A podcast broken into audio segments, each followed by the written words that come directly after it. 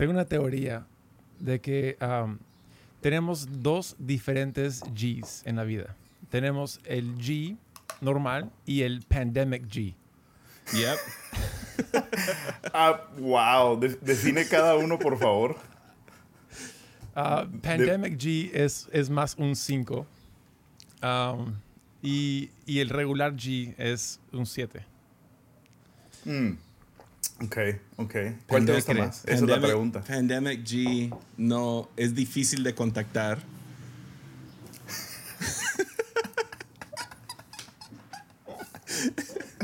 Me, me doy mi paquete. Yeah. Me doy mi paquete. Yeah, Yeah. es- espera un rato en contestar los WhatsApps. Ay, odio WhatsApp. Tu- tuve que cambiar mis, mis, mi No, privacidad de, de que pues no se podía ver si yo lo había leído o no. Porque cuando pones que no, entonces ya no puedes nunca ver si alguien más lo vio. Lo tuve que cambiar Ah, sí, sí. por G. A ver si ya vio mis mensajes. Yo, es que mi meta en la pandemia es dejar gente en visto. A ver cuánto tiempo puedo aguantar dejando gente en visto. Esa es mi meta. Bien Bueno, ocupado, vas bien. nomás ahí Vas bien, acostado. vas muy bien. Está- estás, Pandemic estás, G- Wow. estás sobreexcediendo tu- tus ah, expectativas. No, mira, la- ¿sabes cuál es la clave? Para, y, y es que qui- quité todas mis notificaciones. Entonces, lo único con lo que tengo notificaciones, porque es por donde me escribe Arlen, es iMessage. Entonces, si, si me quieren escribir es iMessage, guys. Ok. Um, pero ay, no me está gustando esto de dos versiones de G, eh. soy, soy, No, soy y ha- muy y ha- aburrido. Ha sido, Pandemic G es aburrido. ha sido al Aburrido. revés con Taylor. Antes de la pandemia era difícil contactar a Taylor. Nunca, no contestaba. O de vez en cuando era como, oh, man, me está contestando en esta media hora. Y ahora, Ahora no se calla. el- Ahora, ya- ahora Hey, Taylor, necesito mi espacio. ¿Sabes lo que es? Es lo que es. um, o sea, un 7 se vuelve un 5 cuando um, está en desintegración y un 5 se vuelve un 7 desintegrado. No, Entonces, al revés. yo- un, un, o sea, un 7 sano se va al, un 7 sano se va al ci- no, sano. En integración es el 5, ¿no? no, En desintegración me voy a en desintegración Sí. me voy al 1. Sí. Ya, ya. Integrado soy 5. Desintegrado soy 1. Entonces tú vas integrado, yo voy desintegrado. Por ahí va, creo. Ahí va. Entonces, entonces la, la conclusión es que yo estoy sano. Y Yo Taylor ando muy mal. oye, pero acabas de empezar con fitness, entonces, ¿estás bien? Are you okay? Pero sí se nota. ¿Estás bien? Se nota que Taylor está veces. desintegrado cuando se quita la camisa en el Zoom. O sea, Yeah. ya estás desintegrado, bro. Shirts and Es verdad. Shirts and skins. Shirts and skins. Oh, man. No, sí, pero an- ando, ando en un, en un... Quiero llegar a mi peso ideal este año. Esa es mi meta. Bien. Entonces... Ese es mi sueño. gracias. No es mi meta, es mi sueño. Pero es que el peso ideal es una, es una tontería. No sé quién lo sacó, no sé quién inventó eso. Pero se van súper exagerados. O sea, yo ahorita peso 97 kilos. Qué Yeah, envidia. wow. Qué envidia. Y Vas muy bien. sí, eh, em- empecé el año pesando 104. Entonces, ahora peso 97 kilos. Pero mi peso ideal dice que es 85. Entonces, um, Eso es Ya sé, yo- yo con 87, 88 es, es, es mi meta um, de aquí al verano. So, ahí voy. Uh, entonces, poco a poco, I guess. Súper on. emocionante. Haciendo ejercicio, comiendo bien, dejando de tomar, uh, me está ayudando. So, Ah, ¿Estás haciendo keto? O No, odio keto, man. Odio Yeah. keto. Uh, estoy haciendo el slow carb a la Tim Ferriss, entonces slow Ok. carb me gusta. Eh, ti- Tiene poquito más de, de- de espacio para... Puedes comer frijoles y viviendo en frontera con México tienes que comer frijoles. Entonces, y luego tienes un día a la semana en donde vuélvete loco, es tu cheat day, come lo que quieras. Taylor me dio una buena idea. El, el- el- mi cheat day es el, el lunes, es el día en donde puedo comer lo que sea. Entonces me fui por un California burrito, que los California burritos tienen las papas fritas adentro del burrito. Mm. Mm, De carne asada. Oh, man. De carne asada. Carbs on son, carbs on son, carbs. son, es- son especial de San Diego eso. Y es Eso, una eso. belleza. Ah, Son enormes, te- son te enormes. envidio, te envidio. ¿Sabes qué comí ayer, Taylor? Gras. ¿En serio? Yeah. ¿Dónde? Fuimos a, fuimos a un restaurante ah, con mi papá y lo vi en el menú y dije, ah, pues lo tengo que probar, ¿no? Entonces nunca había probado foie gras. ¿Tú, ¿tú lo has probado, Esteban? No, no, no, me perdiste. Yo Es- pensé que estabas diciendo una mala palabra. Foie gras. es es, ah, hígado de... No es de pato, es de ganso. ganso. Y, Oh, pero el, el ganso lo...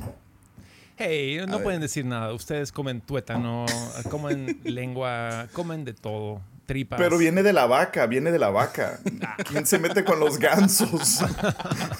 No, y es horrible. Es ilegal en muchas partes de Estados Unidos hacerlo, porque básicamente sobrealimentan al ganso. Y, uh, y porque lo sobrealimentan, el, el- el hígado queda. no sé. Tú, pero qué- Taylor, tú lo cómo- puedes explicar mejor. O sea, ¿cómo te lo Ahí va a salir en tu libro. Yeah. Hígado de ganso. Sí, no, eh, ah, justo vi una, una charla de un chef, se llama Dan Barber. Es de los primeros, así, ah, innovadores de farm to table. Es un genio. Ah, yeah. Y um, él fue a España para ver a un, a un granjero, Eduardo de Sousa, algo así, de que tiene, hace gras, pero lo hace natural. Um, es que la tendencia del mercado es un gras donde hacen, ah, lo llaman gavage, es todo francés, pero donde hacen un force feed, alimentan forzosamente a gansos, que comen Mm. como cuatro a cinco veces más lo que deberían para engordar su hígado. Qué vida, ¿no? Y de ahí, Mm, y de ahí lo, lo cultivan y se- es como mantequilla o algo así. Ah, hace toda comida mejor, pero es tan, tan am, ah, con PETA y todos ellos están en contra de eso porque es am, crueldad de animales.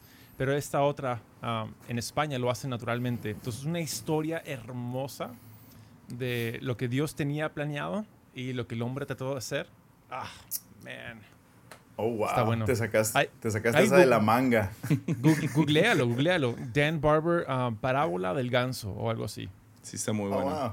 Muy, Muy bueno. bueno. Ga- Los gansos son para verse, no para comerse. Eso es lo que yo tengo que decir. No, no, no se vale. Oye, si, si tú fueras a entrar, esto me preguntó Samuel, mi hijo, la semana pasada, y es mi pregunta favorita del momento. Si cada vez que tú entraras a un cuarto sonara una canción, ¿cuál fuera? Mm. Wow. O te la pongo, te la pongo así, si, si fueras beisbolista, ya ves que en el béisbol, cada vez que se para alguien a batear, le ponen su, su walk up to the plate song, le llaman, ¿no? La canción que se toca en el estadio cuando tú vas a, a batear. ¿Qué canción escoges? Ahorita escogería Idiotech de Radiohead. Oh, nice. Sí. Such a seven. Ah, con todo. Ah, es buena ¿Qué esa. tienes para tú, tú, Jesse? Ah, lo primero que vino a mi cabeza es Testify de Rage Against the Machine. Uf, Oh. también. Jeez. Yes. Ay, ay, ay. Muy buena. Sería una buena canción para. Esa es un hype song, for real. O, o la de John Yeah. Cena. ¿Tú, tú, G, tú, ¿cuál pondrías? Ah, me, me estoy debatiendo. Creo que Zero to 100, Drake. Eso no sabía para entrar. Sí. Ah, Si puedo Oh. confesar, la primera que vino a mi cabeza, así como que um, Stream of Consciousness, fue Everybody Hurts by R.E.M. El mío fue I'm walking on sunshine. Whoa. yeah, yeah. Eso, eso te viene. Oh, you can't, you can't stop me, Andy Mineo. Esta chida. Ah, también está buena. Empieza, empieza fuerte. Es que tiene que ser una canción que empieza fuerte, ¿no? Tiene que ser una canción que empieza duro. Que empieza con, con, con punch. Testify. Yes. Ah. Rage. Hey, Project, Machine. eh, Project 86. Uh, no había ¿Recuerdan esa escuchado de ellos un montón. Oh, man, nostalgia, todo lo que da. No, me, per- No. Me, me perdieron ahí. ¿Qué es Ah, Project ya. 86? Era, era una banda de Tooth and Nail, ¿no? Sí. Oh, por eso no los escucho.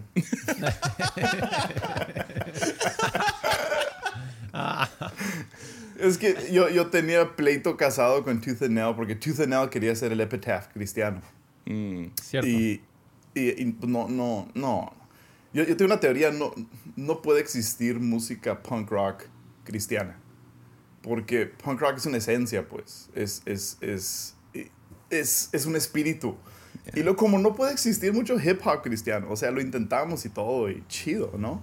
Um, Yeah. Está padre, pero e- esa es mi opinión personal. Como que hay, hay algo detrás de que ya no es punk, ya no es hip hop, es otra cosa, y está fregón, whatever. Pero es yo tenía es como pleito que casado la con Nail. nomás.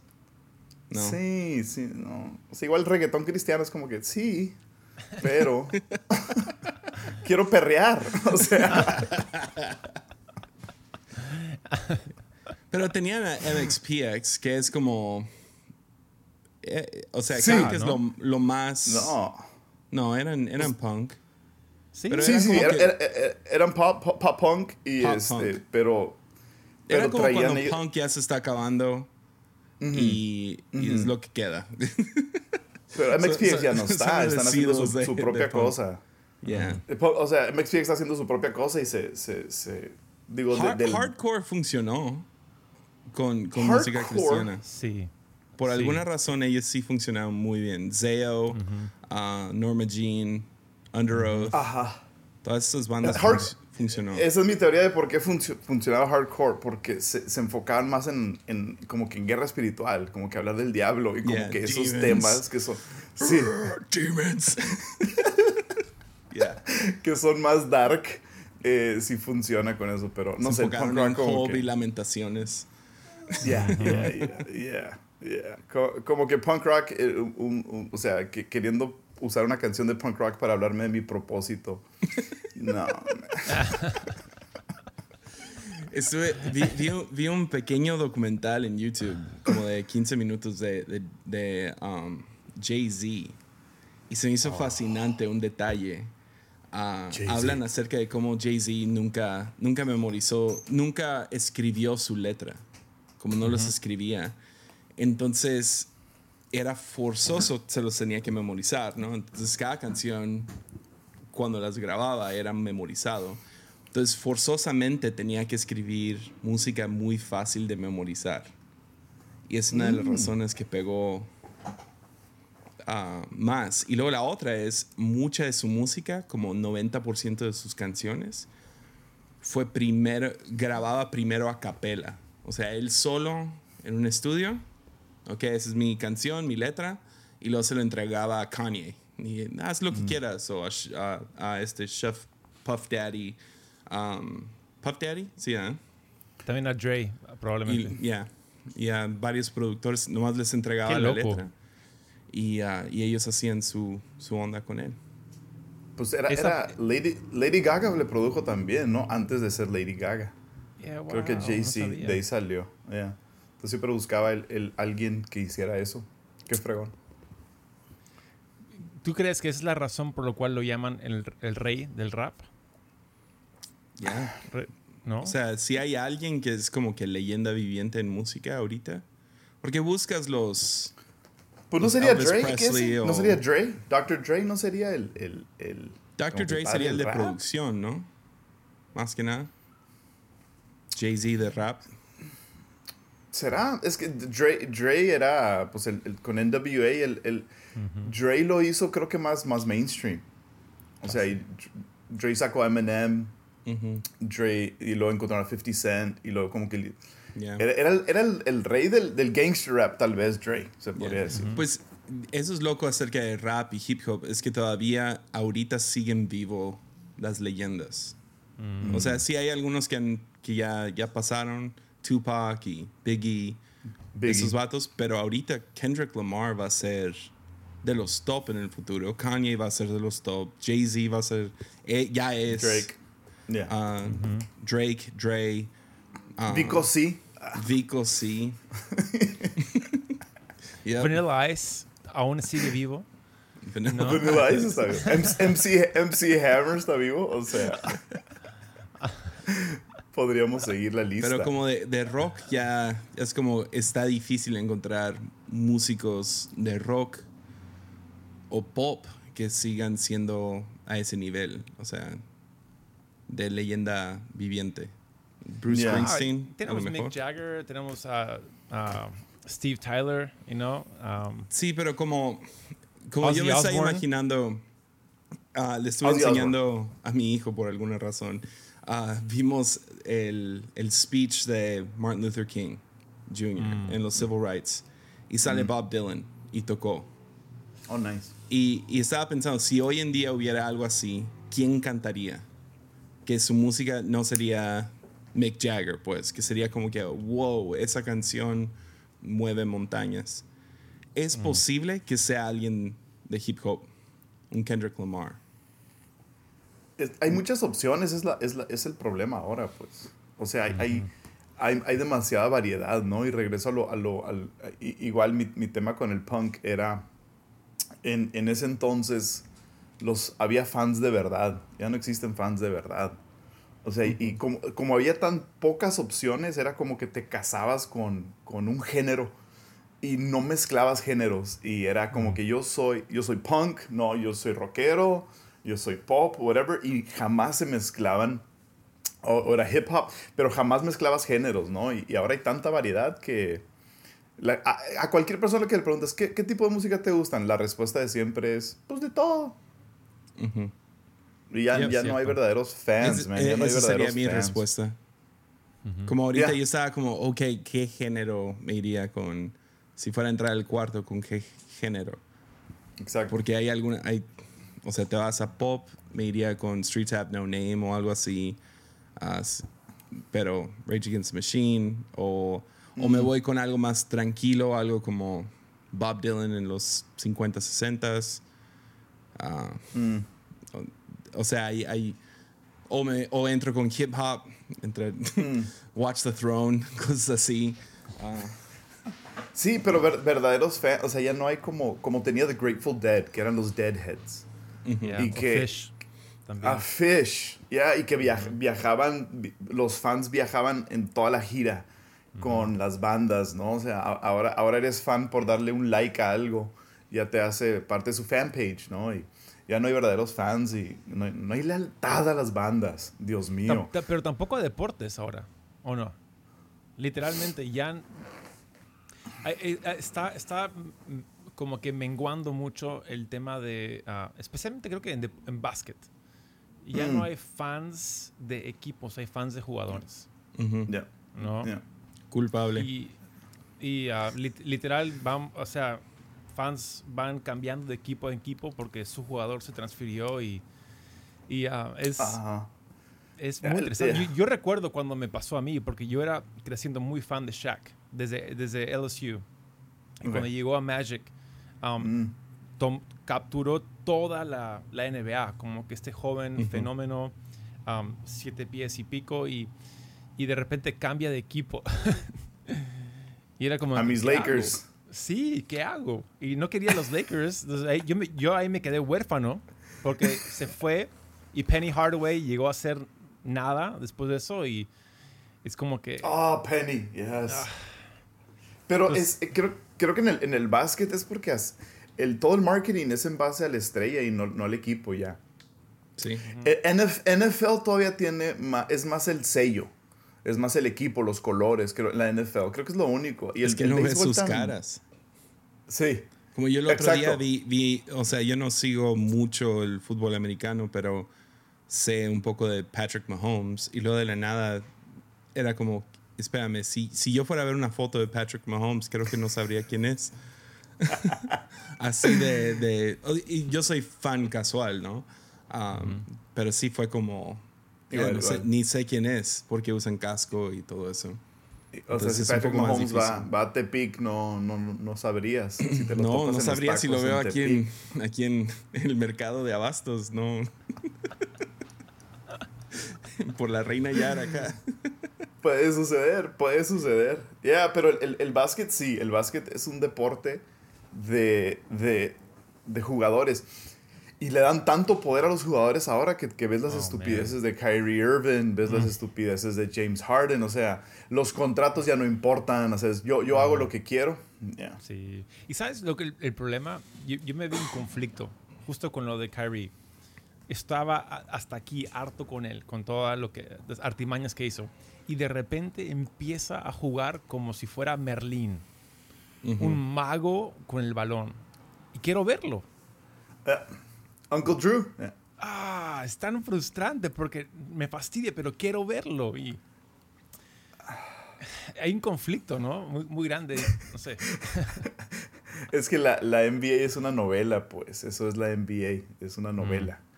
Y, y al, el- por eso el- todo, el, todo el periodismo que, que rodea la NBA siempre están viendo las historias y, y creando estas narrativas y, y te envuelven. O sea, hay- tiene, tiene que haber villanos siempre, pues en toda historia tiene que haber villanos. Y cada temporada se busca un villano y ahorita son los idiotas de los Nets. Perdón, los, el equipo de los Nets. Um, son los villanos del NBA. Tiene que haber un malo, ¿verdad? Y, Yeah. ya, pero es muy perro Kyrie Irving. Es una bestia. Harden igual, Durant igual. O sea, son buenísimos y los quieres ver y te da coraje.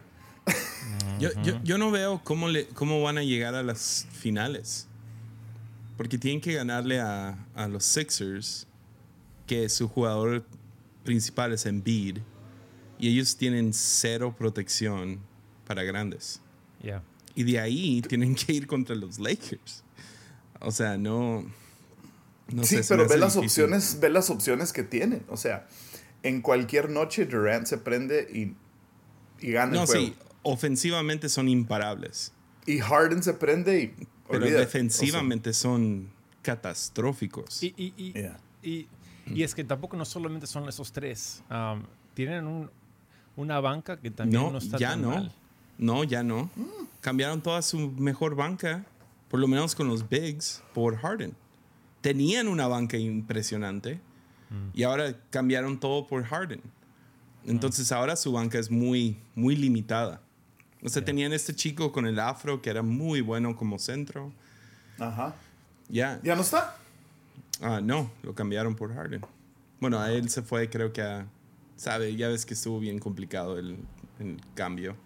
Sí. Sí. Como cuatro equipos involucrados. Sí, bueno, al final del día el este siempre fue la, la- la conferencia más fácil de llegar a, a- al- a la final, ¿no? El, el oeste es literalmente es ah, todos contra todos.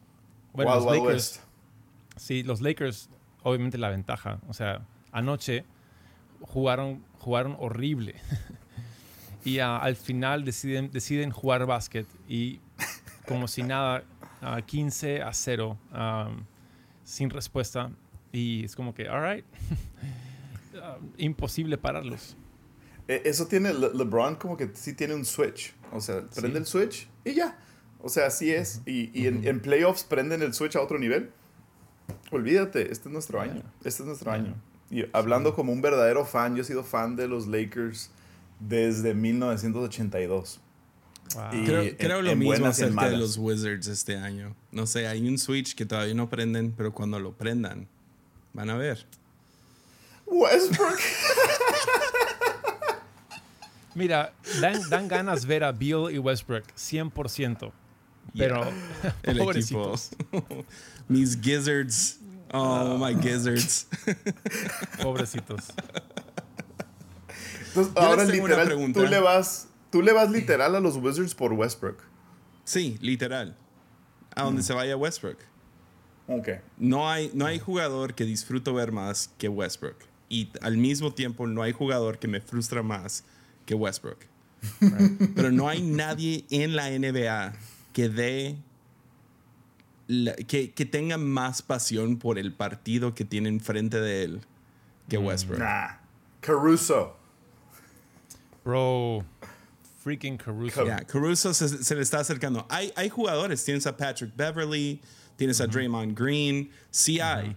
Pero Westbrook es otro, es un animal. Es un animal, sí. O sea, Sí, literal, sí, ¿no? sí, o sea, no hay jugador que sea más. Lástima que su IQ es terrible. no, pero, pero le echa ganas. Yo, les, yo les tengo una pregunta. Que nos Ah. escucharan, man, que nos escucharan. Ven a mí. ¿Tú me estás criticando? Los expertos. Sí. Yo les tengo una pregunta ah, difícil, en mi opinión. Oh. ¿Qué prefieren ustedes? Es lunes. Pero está buena. ¿Qué prefieren ustedes? ¿Libertad o unidad? Ya sabes mi respuesta. Tú también. You Libertad, go first. libertad, tras libertad, tras libertad, tras libertad. Libertad, libertad, libertad. ¿Dónde está el Espíritu de Dios? Ya, libertad, bro. Yo Ya. 100%. ¿Tú? Ok.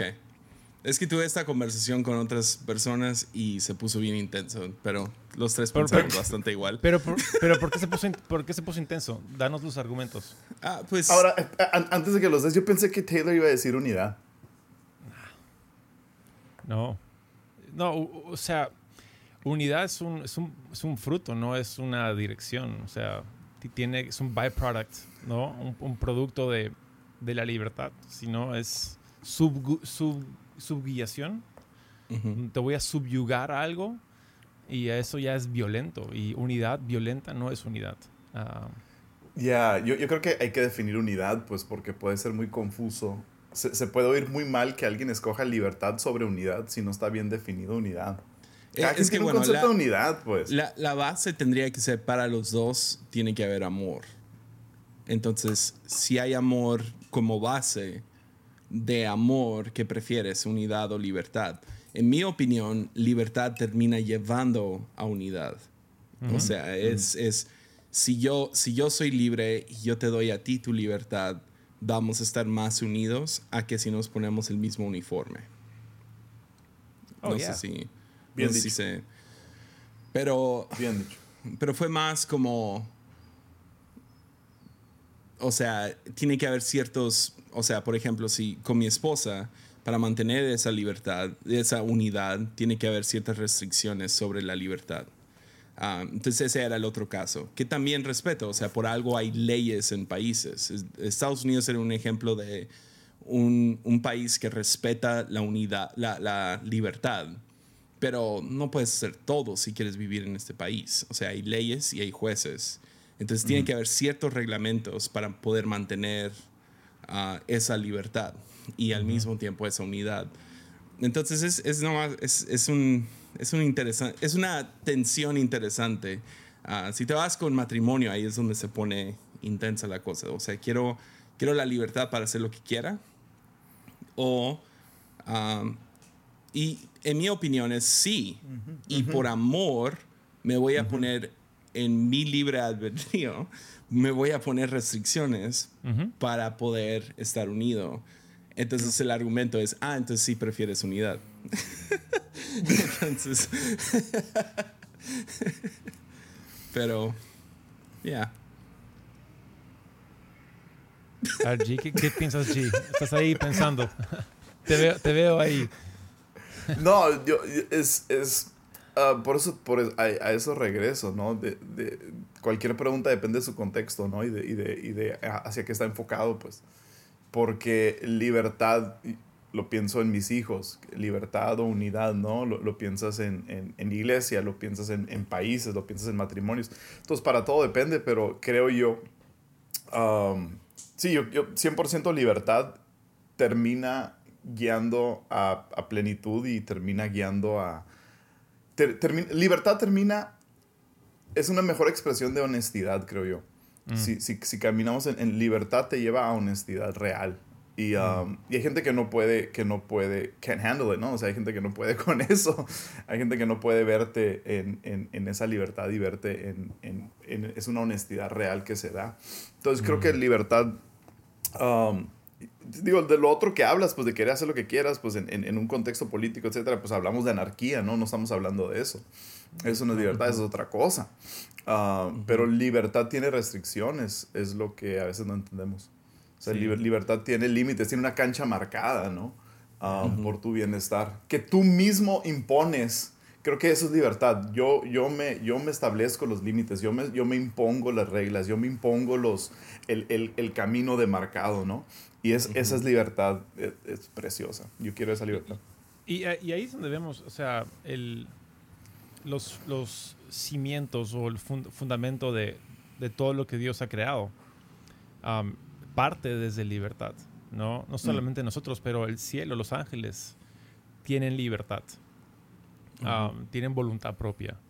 Um, y eso es, creo que si, si, Dios decidió partir de ahí, uh, creo que es la mejor opción para nosotros también. Uh, ¿No? Y creo si, si, si vamos por el otro lado de partir desde querer unidad, vamos a terminar siendo tiranos. Uh, y tiranía no es, no es nada deseable, aunque, aunque sea un tirano bondadoso, lo cual, hey, chévere, uh, logras mucho rápido, pero al final um, es, es, un mal, muy mal final, ¿no? Un, ¿Unidad entonces, unidad requiere una cabeza? Sí. Yo sí creo. Hmm. ¿Y la cabeza de esa unidad quién es? ¿Es un hombre blanco o qué?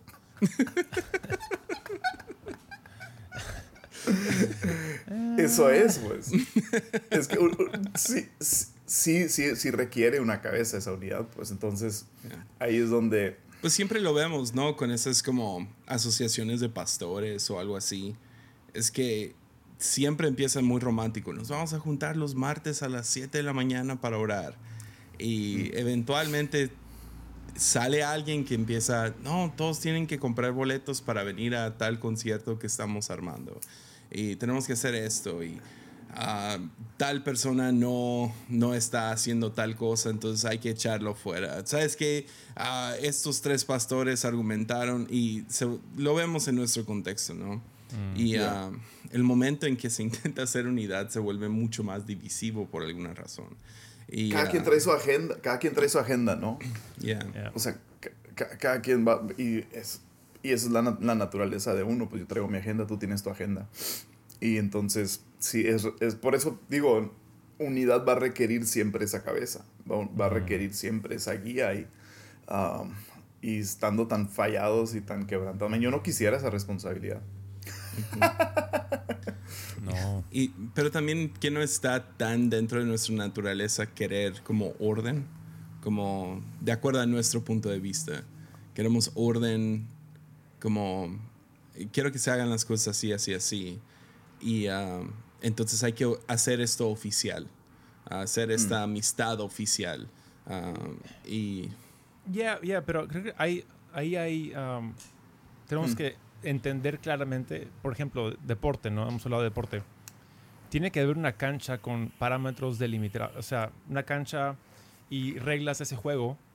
Y son reglas y son parámetros que sirven la libertad creativa de cada jugador. Um, y cada equipo tiene su esquema, que son limitantes, que da libertad. Y creo que es fácil para el ser humano confundir parámetros que nos da libertad ¿no? Mm. Uh, que produce al final del día una unidad que, y al revés, terminamos poniéndole de cabeza. Um, terminamos quitando libertad, uh, quitando expresión, quitando um, esa, esa, esa, posibilidad de algo diferente fuera de las reglas. Mm. Y um, terminamos algo, algo muy aburrido, ¿no? Uh -huh. sí. pienso, mucho, ah, pienso mucho en lo que, uh -huh. lo, lo, que dicen de Roma, ¿no? Roma uh, creó paz, pero destruyendo a todos. sí. ¿No? Yeah. Destruyó a todos y para tener paz. Y yeah. um, no, es, no es la forma. Es la forma humana, pero no es la forma que Dios ha diseñado para nosotros. Y ahora, 2000, 2500 años después, todavía nos parecemos a Roma. Muy. Oye, pero ahora, eh, esa, esa libertad, uh, digo, obviamente siempre vamos a regresar a nuestro contexto ¿no? de iglesia. ¿Cómo la, ven, eh, ¿Cómo la ves expresada la libertad y la unidad en un contexto de una iglesia con múltiples ubicaciones? Mm. Taylor. ¿Yo? uh, Porque tiene que, tiene que haber una cabeza. Yo en, la, yo el sí. mismo barco. Sí. Ah, Ajá. y creo que ahí es donde si si en las por ejemplo nosotros tenemos seis sedes am, y en las seis sedes am, no se les dice a los pastores de sede qué predicar no se les dice exactamente con parámetros no tenemos un manual am, de juego pero tenemos una cultura muy sólida. Ah, entonces sí hay yo llamo cultura son los parámetros. Son es la cancha es la- las reglas del juego. Am, pero dentro de eso hay una libertad para que puedan driblear la, la bola como quieran o, o quizás tirarla de media cancha. Ahora, si es, por ejemplo, a un pastor de sede, am, pasó esto al, inicio, lo hemos conversado, pero am, donde teníamos la primera sede y un pastor pidió a un ujier mover unas sillas. Y como los equipos también de Ujieres eran centralizado y descentralizado, el Ujier dijo, ya pastor, déjame pedir permiso a, a- mi líder de Ujieres. Y um, tres semanas después me enteré de esto y, dije, no, absurdo. El pastor de sede representa el corazón de sus pastores, Robert y mis padres. Entonces, si él o ella dice, movamos una silla, todos responden, sí, corremos, vamos. Ahora, entonces di- dimos libertad a pastor de sede que puedan cambiar el orden de servicio, que puedan totalmente hasta cancelar o aumentar lo que quieran hacer. Ahora, si es mala idea, el lunes vamos a conversar sobre ello. Pero en el momento tienen libertad total. Entonces hay un tema de, de haz, haz lo que sientes hacer, pero después vamos a ir ajustando conforme a nuestra cultura, a nuestra forma, um, y Ujú. no en forma de opresión, más bien de, ¿sabes qué? No, no sé si es lo mejor para ti ah, o para Ujú. nosotros. Entonces por ahí va, ¿no? Pero, pero esa libertad está limitada a, a decisiones de esa naturaleza, ¿no? O, qué, sea, tan, o qué, sea, tan, o sea- qué tan profundo puede uno tener libertad. O sea, digamos, en las reglas de juego del básquet, si yo camino con la bola, es una infracción. O Si yo Ujú. quiero caminar con la bola, ah, como lo hizo Westbrook, ah, famosamente, ah, es, es una infracción. O sea, no, no, va, o sea, no, no puedo. Y, y creo que libertad requiere, sí requiere parámetros que sirve la libertad. Am, que sirve el, el- el poder tener ex- expresión propia. Ujú. Y eso en Camino de Vida es, es cultura, no son reglas. No sé cómo es para ustedes. Pues aquí um, yo, yo tenía una manera muy específica de cómo pastorear jóvenes. Y a diferencia de Grassman, cuando dejé de ser el pastor de jóvenes, no me fui.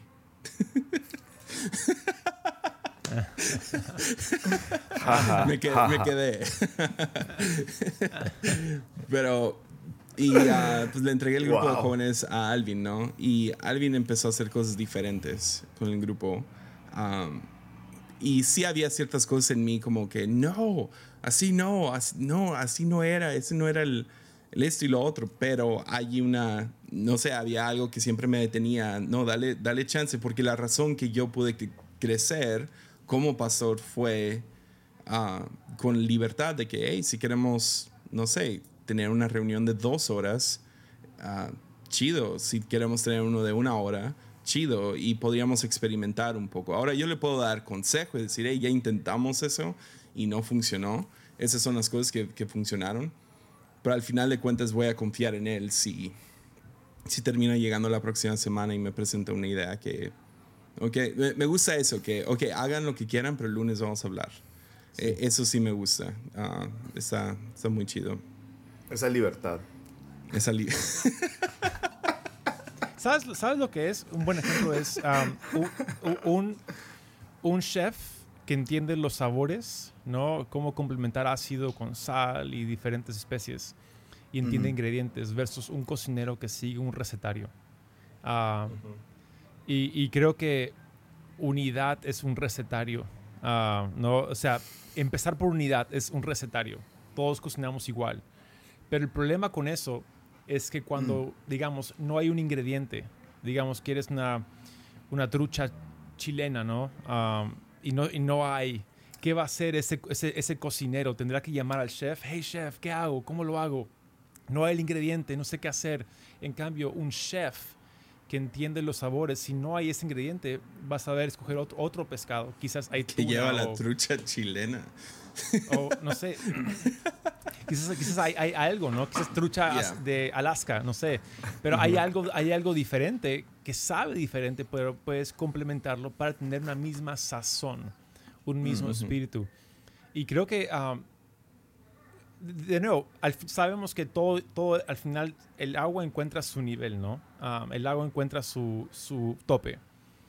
Si es, es unidad o libertad, es de dónde quieres partir, de dónde quieres empezar, porque llegamos a lo mismo al final, bien que mal o mal que bien. Entonces yo prefiero llegar al lado de empoderar gente que entienda sabores, ah, que entienda ah, la sazón o la cultura de camino de vida, que cuando no hay un ingrediente. Por eso, por eso nos fue, ah, no nos fue tan mal en la pandemia, porque no, no- no tenemos manuales de iglesia, tenemos simplemente una cultura, una sazón, y adaptamos a la sazón. Eh, y son ingredientes muy diferentes, pero nos, va, nos va decente, nos va bien. Ya, ya. Pero si- sigue habiendo, digo, seguimos regresando a que hay una cabeza, Ya. ¿verdad? Y, y- y se- seguimos regresando a que hay parámetros y hay, hay corrección y hay dirección. Y digo, porque yo, yo he intentado con, con nuestros campus, he intentado súper hands off, o sea, palma abierta al, al extremo, mano abierta al extremo. Um, y funciona por ratos y por temporadas. Este es nuestro caso. Y a lo mejor es nuestra cultura, ¿verdad? Y a lo mejor apesto a, a crear cultura.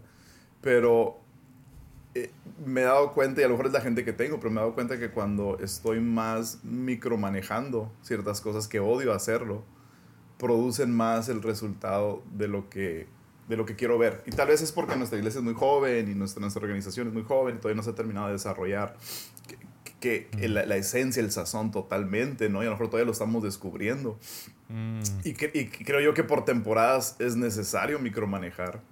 sí, Ah, sí, sí, y sí. se oye, se oye horrible, ¿no? Pero, pero y, y ahí es donde, ahí es donde lucho con, con este tema de libertad, que yo soy pro libertad, pues, ¿no? Pero hay, hay veces en donde no es temporada de libertad para X líder, para X contexto, para Claro. X ubicación, ¿no? Y, y, y es, es una tensión constante, pues. Sí, y ahí creo que es como todos somos padres, ¿no? Um, G, cuando estás acá en, en Lima hablamos de esto, de que ah, con Joaquín en el carro, de que muchos padres cometen un error con sus hijos, de que cuando Sí. son bebés le dan demasiada libertad Yep. y cuando ya son um, niños um, le dan poco menos libertad. O sea, son estos niños que corren por la casa o el restaurante y gritan y el papá sigue como lo sigue, como que un, un monce.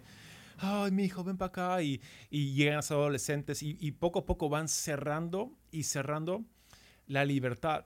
Y el niño llega a los 13, 16 y ahora es un rebelde porque siente que lo están restringiendo cada vez más. En Ajá. cambio, la forma como uno debería ser padre es de niño muy disciplinado. Ah, yo te digo cuando duermes. De bebé, tú duermes a la hora que yo quiera y comes a la hora que yo quiera. Y mientras va creciendo, voy abriendo lo- los, las fronteras de libertad. Y cuando tiene 13, 16, ya fue seteado, ¿no? Con una libertad. Y ahora yo puedo, parámetros, y ahora le puedo dar más libertad. Entonces, esa- Mm. es, en vez de ahorcarlo, le estoy abriendo un poco más el, el- el campo, ¿no? Y Mm, creo que con mm. iglesias es lo mismo. O sea, Ancla tiene cinco años, ah, Camino de Vida tiene 32. Entonces, ah, es, es diferente un poco. ¿Cuántos tiene am, ah, la fuente? ¿20? ¿Algo así? 21. Sí, entonces es diferente un poco lo que se tiene que establecer, ¿no? Sí, sí, para, y para, para nosotros, digo, hem- hemos hem- aprovechado pandemia para hacer mil y un cambios, Wow. casi todos guiados a ese principio, ¿no? En donde, ok, no, vamos, vamos tres pasos para atrás, vamos cinco pasos para atrás. Y digo, son conversaciones difíciles y, Right. y reestructurar difícil, porque nosotros soltábamos, teníamos el concepto campus y también iglesias, en donde iglesia era más, más independiente, um, aún en finanzas, etcétera. Entonces, Ahorita estamos en todo el proceso de otra vez todo, todo centralizado, otra vez todo bajo una dirección. Y ha, ha, ha sido interesante ver las reacciones de los diferentes líderes en, en, diferentes áreas, de cómo lo aceptan. Pero me ha hablado volúmenes, ¿no? De, de, de dónde, está, dónde está la lealtad, dónde está el corazón y hacia, mm. y hacia qué podemos, sobre qué podemos continuar construyendo. Entonces, um, ha, sido esa lucha para mí, porque yo soy de libertad, pero al mismo tiempo es como que no, no está funcionando todavía en la manera en la que lo visualizo en 10 años tal vez. Y es necesario apretar ahorita uh, en ciertas áreas. Igual en casa con nuestros hijos, ¿no? Um, mm. Por ejemplo, a, a, a, mi hija mayor tiene 15 años y le habíamos dado un celular, un smartphone desde sus 12 años y medio, casi 13. Wow. Um, y eh, para los para sus... Al, desde agosto nos dimos cuenta que había sido un error, entonces, ¿cómo, ¿cómo tomas pasos para atrás en algo así? Pues le quitamos el teléfono por completo, le quitamos redes sociales por completo. Y, uh, y yo, yo wow. esperando la tercera, esperando que fuera la tercera guerra mundial y gracias a Dios uh, funcionó, funcionó para bien. Pero esas son decisiones difíciles y reconocer cuando me adelanté, Um, la regué. Sí quiero llegar a esto, pero todavía ni siquiera yo estoy en la capacidad de entender cómo es que esto se va a ver y cómo es que esto va a funcionar. Entonces, en lo que vamos desarrollándonos, otra vez regresar todo a un mismo espacio, ¿no? Uh, ha sido bueno. Está bueno. Está bueno. Es como, bueno. es como en la Biblia, ¿no? La ley de primeras menciones. O sea, mm. una primera yeah. mención, mención em, empieza un patrón y uh, vamos entendiendo de que es lo que Dios estableció y va a continuar. Y encima de eso construimos y construimos y hay más libertad y más libertad. Um, mm. Jesús, Jesús pudo hablar en parábolas porque ya venía de parámetros del Torah y los profetas. mm, mm, no, él podía hablar Exacto. tan libre, tan libre y tan ambiguo porque venía de un fundamento ya establecido. No tuvo que establecer, ya estaba establecido. Entonces, uh, es entender esa dinámica, porque es muy importante eso. Sí, entonces puedes, puedes, eh, puedes cuestionar, y tomando el ejemplo de, de, teología, doctrina o enseñanza que uno tiene, puedes hacer preguntas sobre teología sistemática, sobre a lo mejor temas más profundos, cuando tienes la base del entendimiento de lo tradicional. ¿Verdad? Y, y, a veces siento que sobre todo ahorita gente está corriendo a, a otros lugares sin antes primero tener la, las bases esenciales bien definidas, ¿no? Y, um, sí. Yeah, so. Sí, gente, ¿Qué piensas tú de eso, Jesse? Gente como armadillo, ¿no? O sea... Sí, exacto. Están creando ahí una cultura de gente. Oh, man. Y Sin comentario.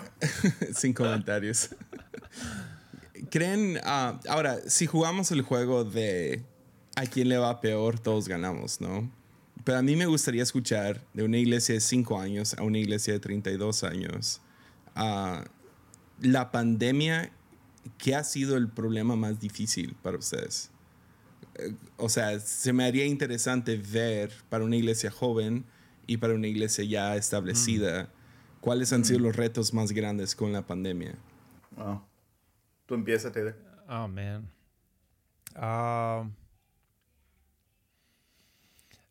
uh, honestamente, sería. Uh, había, hay gente que estaba literalmente. Um, no sé la palabra en castellano, pero coasting, ¿no? Como que habían quitado el pie del, del acelerador y estaban... En automático. En automático. Uh, y uh, no somos un... Si, si, cometemos un error, padecemos mucho de, de hacer buenos reportes. Uh, no tenemos una, una, cultura de rendimiento de cuentas. Entonces, muchos se, estaban de vacaciones ya por 10 meses, haciendo muy poco, haciendo quizás lo mínimo, hasta menos que eso. Y eso ha sido lo, lo, lo más difícil para nosotros. ¿Cómo podemos animar gente sin traicionar nuestra cultura de, de uh, no presionamos, ¿no? Uh, pero como, entonces, así, aún seguimos en esa cosa, navegando eso, como animamos um, y en vez de forzar, ¿no? Porque no queremos forzar tampoco. Um, yeah. Y diría, eso es lo más difícil Um, Mm, no sé, mm. G. Sí, yo honestamente pensaba que el reto más grande iba a ser económico y no fue. Um, que ese iba a ser el desafío más grande y no ha sido. Ah, pero yo sé que hemos perdido a muchísima gente. Muchísima gente hemos perdido. O sea, se, se cayeron entre, entre las grietas um, y, y por ser esa iglesia joven tal vez de no tener sistemas bien definidos de, de, de, de capturar la gente, de mantener la gente. Y ha revelado, más que problemas, ha revelado deficiencias que teníamos. Eso ha hecho la, la pandemia. Y deficiencias que teníamos que ahora tienen más peso que antes. Siempre las tuvimos, pero ahora se notan más que antes. E- Eso ha sido lo difícil. Y um, en primer lugar es esa, es mantener la gente, es, es, es cómo conectar a la gente. Como nunca tuvimos grupos pequeños, nunca hemos hecho nada de eso. ah, no que no crea en eso, pero eh, ya saben mi contexto. Y um, entonces al- al- nunca tuvimos eso, entonces la gente se nos perdía. Nuestra única manera de conectar personas a la iglesia era por medio de servicio. Entonces puedes servir desde la segunda semana e inventamos 30 mil posiciones para que la gente pueda servir y pierdes eso de un día a otro, es pierdes a la gente de un día a otro. Entonces lo, lo- lo más frustrante ha sido que las deficiencias que teníamos se, se sienten a, un- a una mayor capacidad ahora y tratar de ajustar y per- perder, perder gente en el, en el Inter. Um, y honestamente hemos estado en modo sobrevivencia ya por seis meses. Es- vamos a sobrevivir esto. vamos a sobrevivir. Y, y estoy en paz con eso, estoy tranquilo con eso. Um, pero yo, yo llegué a esa conclusión de que vamos a sobrevivir. Um, no le creo a, a- a tanta gente que dice, no, estamos teniendo nuestro mejor momento en la historia de nuestra iglesia. Es como que, ah, ok, bien por ti. O no le quiero creer, tal vez, no sé qué es. Pe- es como que, eh, no te creo. Estamos, estamos alcanzando más gente que nunca y más salvos que nunca. Ya, ándale pues.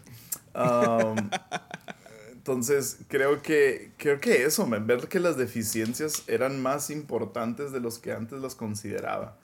Y mantener a la gente conectada ha sido el reto más grande. Eso ha sido el reto más grande.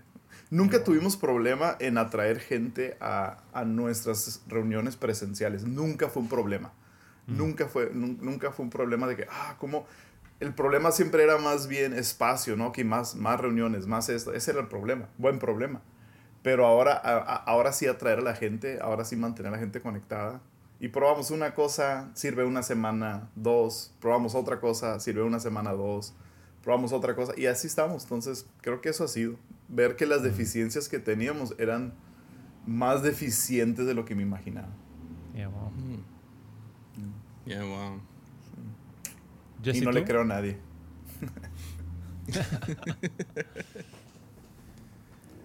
Ah.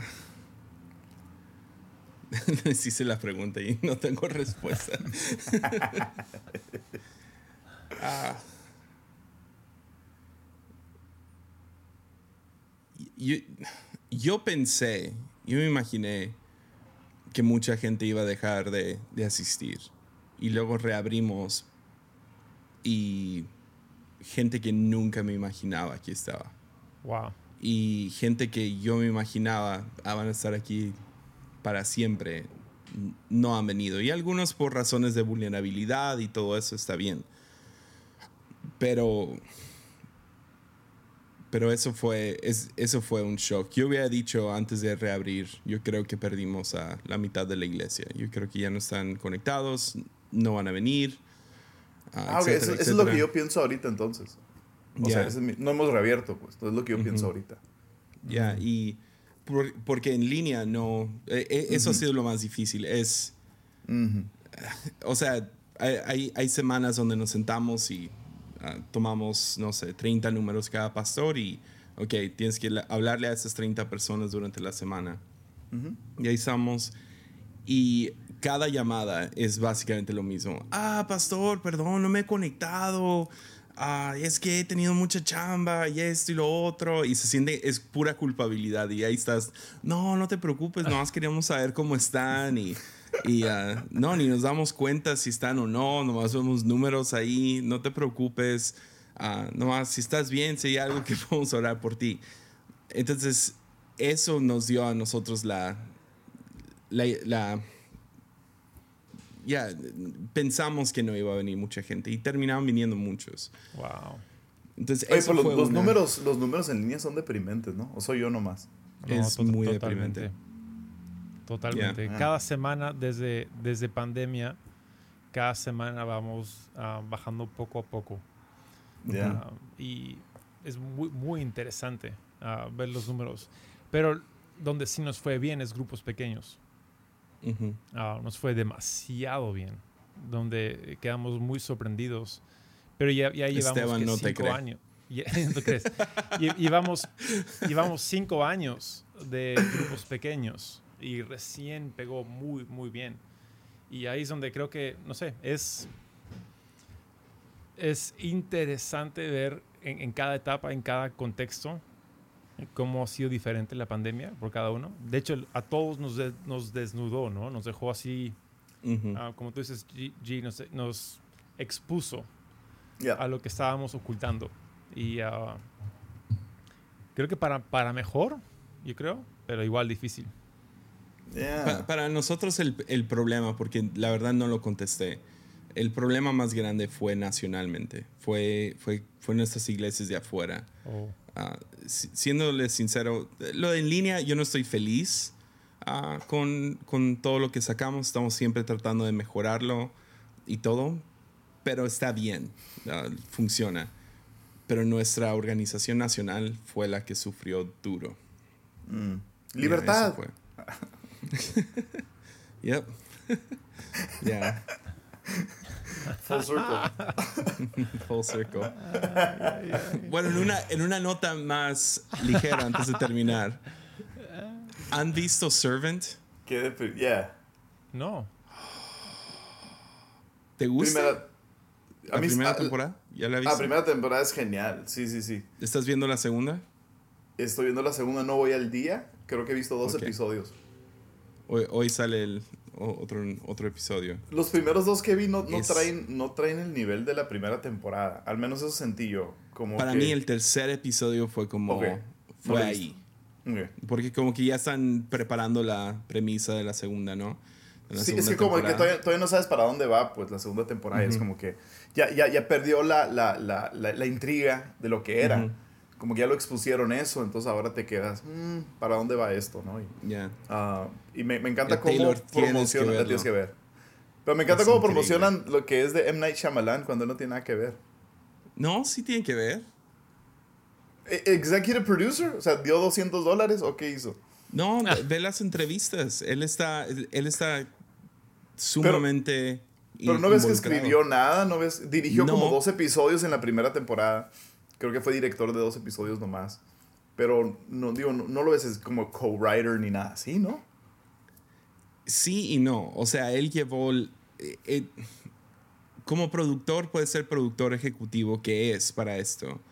Pero cuando lo escuchas hablar, él se sentó con el, con el escritor. Como que está empujando a este escritor, director Ah, hacia ok. adelante. Ok. Como que es uno de sus. No sé, él es el mentor de este vato. Ok. Porque usaron toda la misma gente que, que sus últimas dos películas de Split y de um, Mr. Glass y todo eso. Yeah. Y es increíble. No sé, es, creo que es mi serie favorita de suspenso desde True Yeah. Detective. Oh, Fácil. nice. Yeah, wow. Pregu- pregunta, um, porque que- para mí, M. Night Shyam- Sh- no sé su apellido, ¿no? Shyamalan. Shyamalan. Shyamalan. Ah, Shabadabada. para, para, para mí es de los directores más hit or miss de Hollywood. Yeah. O Ese es un hit. Es un hit. Hit. Ahora, Cien otro- Yo tengo una otro- teoría, yo tengo una teoría de, A ver, de él. a ver, dímelo. Bueno, mi, mi teoría es que él a propósito ah, arruinaba películas. Yep. Yep. ¿Verdad? ¿Por The? Happening, The Happening es la peor, es el peor pedazo de basura que he visto. Sí. Sí. Literal, hay tomas que ni están centradas en el, en el actor que está hablando. O sea, Sí. está como media cara. ¿Pero por, Sí. qué, pero, pero ¿por qué haría eso? Porque odia Hollywood. Yep. Mm, Esa es mi teoría también. Yep. Igual. Igual. Creo- y, y- creo y que no, lo- sí no quería encajonarse, ¿no? No Yeah. quería encajonarse. Creo que en sí, un- sí, sí le falló con Lady in the Water, ¿se llamaba? Lady Sí. in the Water, esa película. I like that. Creo que- A mí me gustó esa película. Ya, creo que lo fall- le falló. Cre- Creo que sí estaba intentando hacer una buena película y ese sí fue un miss. Mm. Pero The Happening y varias. eh, hizo como tres películas, como, ¿what? Sí. The Last Muy Airbender. malas. Yeah. Y Sí. ya, Airbender, todas esas, como que tuvo contratos que firmó y las arruinó a propósito Wow. para que Hollywood lo soltara. Ok, entonces mi, entonces mi pregunta es, porque para mí uno, uno, un- uno parecido a él sería J.J. Abrams. ¿Cuál prefieren, Oh. J.J. Abrams o M. Night? M. M. Night. Night. Wow, ¿en serio? Ujú. Yeah, Wow. definitivamente. Fascinante. J- J.J. Yo lo veo es como un- es un, es un, es un people pleaser, un fan pleaser, crowd pleaser. Creo que no Similar hay. a Christopher Nolan. Uh, No, Nolan me frustra mucho porque siento como que quiere llegar a un punto donde que, que sea como que otro, otro nivel de, de película, ¿no? Pero porque está tan, con, tan ah, ligado a Hollywood, como que le dicen cómo tiene que terminar la película. ¿en O hay, o hay escenas en sus películas que es como, ¿por qué hiciste eso? O sea, Eso, yeah.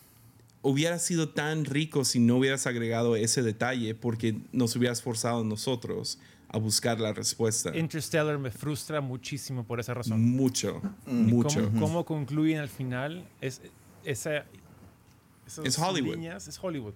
La otra, Tenet, me frustró bastante.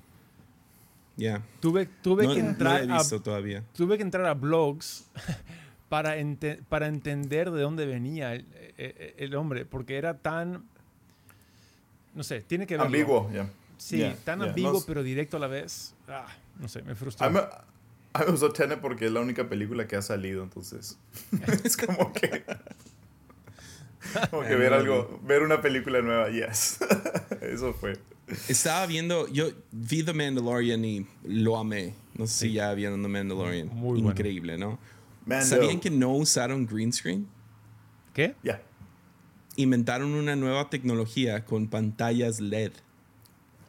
Entonces Wow. todos son pantallas LED y de vez en cuando usan un bloque de green screen, pero no nomás son pantallas, es un cuarto, todo es es increíble, ves el detrás de cámaras, es la cosa más impresionante que he visto en en- Hollywood en, en tie- mucho tiempo. En tiempo real están haciendo los ajustes, ¿no? También. Ujú. Como que, ah, esta montaña no nos gusta ahí, quítala o muévela poquito. Perrísimo. Los actores pueden mirar a ciertas cosas, es increíble. Wow. Perrísimo. y le da un feel. Y una de las razones fue porque su traje es metálico, entonces iba a reflejar el verde. Mm. Y eh, como aún en los Avengers, con los mejores productores de CGI, ah, no pudieron remover todo el verde de como el, el, la, ah, el escudo de Capitán América. De vez en cuando se ve ahí el, el verde. Y no podían hacerlo de la manera correcta. Y ah, sin que se vea falso o lo que sea. Entonces con The Mandalorian inventaron esta nueva tecnología para que se reflejara del traje de Mandalorian los colores que había en el cuarto. Y literal, hay pocos lugares que, a los que fueron.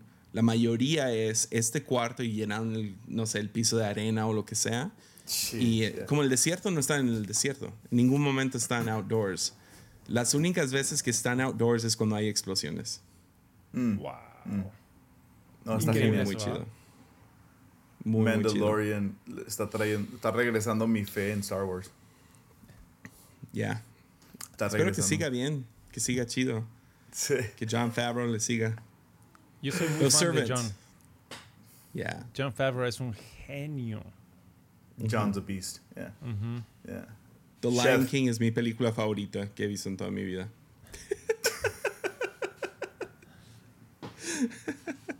Bien hecho. Yo No, ayer, pero ayer, sh- ayer vi Saw por primera vez, nunca la había visto. ¿Saw? ¿No la habías visto? ¿El primero? El primero, nunca he visto Saw. Ni una de. Saw.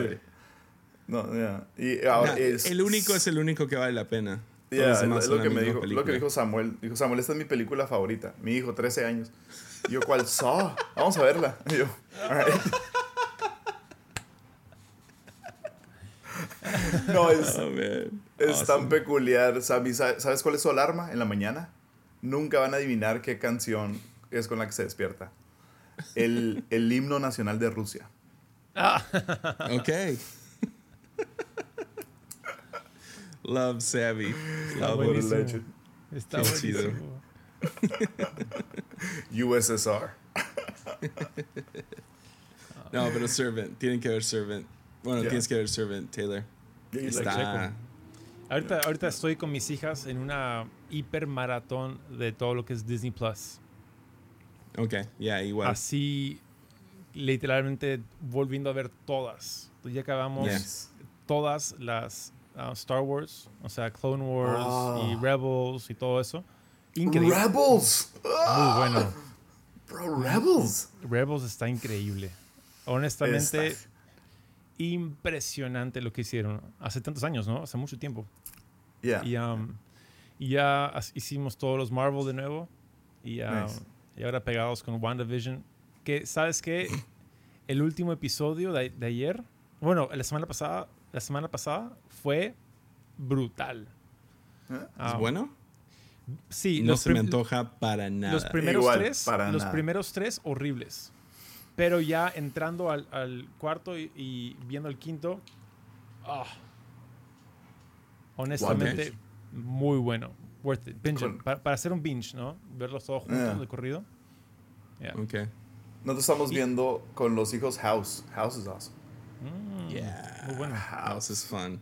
Muy bueno. Funciona, fami- funciona familiar también. O sea, como que, ah, un buen Mi episodio. hijo está apenas entrando a que puede ver algo que no es caricaturas, entonces. Ahí voy. WandaVision. Chéquenlo, chéquenlo. Porque dicen, dicen que va, está ah, posicionando para lo que es Doctor Strange. Um, Que va a salir ahora. Entonces va a dar mucho contexto de, de- de la película que sale con Doctor Strange. I don't know. Mm. Ok, Sí. ok. Del 1 al 3000 para terminar lunes. Un número. Va. Taylor, Dale, un número Taylor. del 1 al 3000. Ah, I don't know. Vamos a la mitad. 1500. Sí. Obviamente. Ok. 1500. ¿Cu- ¿Cuál fue la, la peor vez que you put your foot in your mouth? ¿Y qué dijiste? Oh, man. La peor vez que hiciste un comentario y qué dijiste.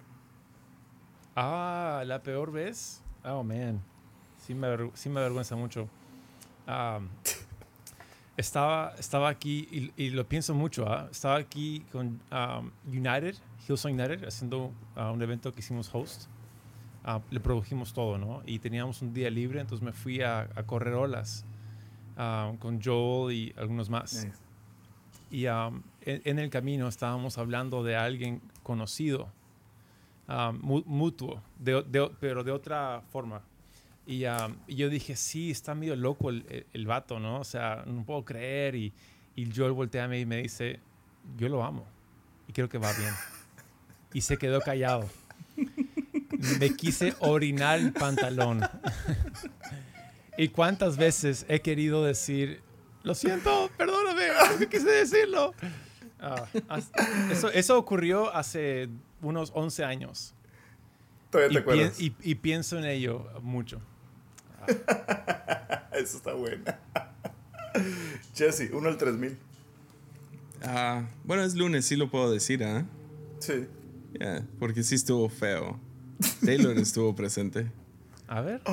No voy a dar nombres, pero había. Ah, vas había a contestar la misma pregunta tú entonces. Ah, ok, ok. No, otra. No, no, No, no, no, no, no. Two for one, two for one. Bueno, estuvo la de Rob Bell, donde Ah, le es pregunté que. Ya, ese, es- ese estuvo. Ese se va a quedar conmigo el resto de mi vida. Que, ¿Cómo le haces con tanta gente que te odia? No sabía que me odiaban. no sabía que me odiaban.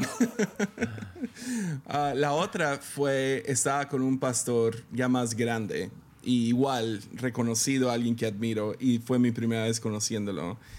Y me preguntó que de dónde soy. y un amigo estaba presente, grita, ah, es que suena tan feo en español, suena mucho peor en español. No, suena igual de feo en inglés. No digas nada. Dijo que, dijo, es del ano de México. the butthole. No suena tan feo en inglés. Uh, the butthole of Mexico. El ano de México. Soy más feo en español. Ya, estoy contigo. Y yo dije, sí, pero yo amo ese ano.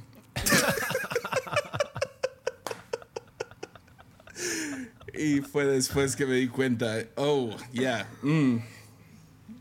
Lo bueno es que se rió, pero no era algo prudente para decir. Yeah. Wow. No, no. No, pero ah, ah, lo bueno es que, aunque él tiene el, el- el nivel y el estatus que tiene, le encanta también eso, a- hablar así. Ya. Entonces, no te Ya, preocupes. fue lo bueno. Lo tomó muy bien. Oh, pero sí. sí. fue una de esas de no puedo creer que esas palabras salieron de mi boca. Yo amo ese ano. I Esas love palabras nunca deberían de salir juntas. Jesse, a mí, perdón, G, tú.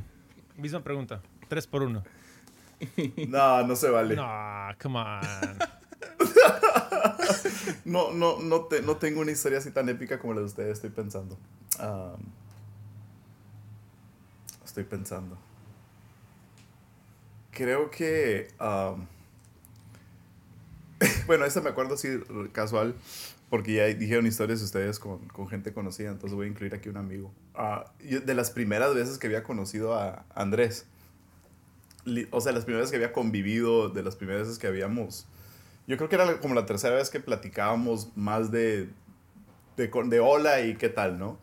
Y ah, en ese entonces estaba haciendo yo Insanity, ah, de Sean T. No saben cuál es Insanity, el, el programa ese de 40 minutos, High Interval Training, toda esa onda.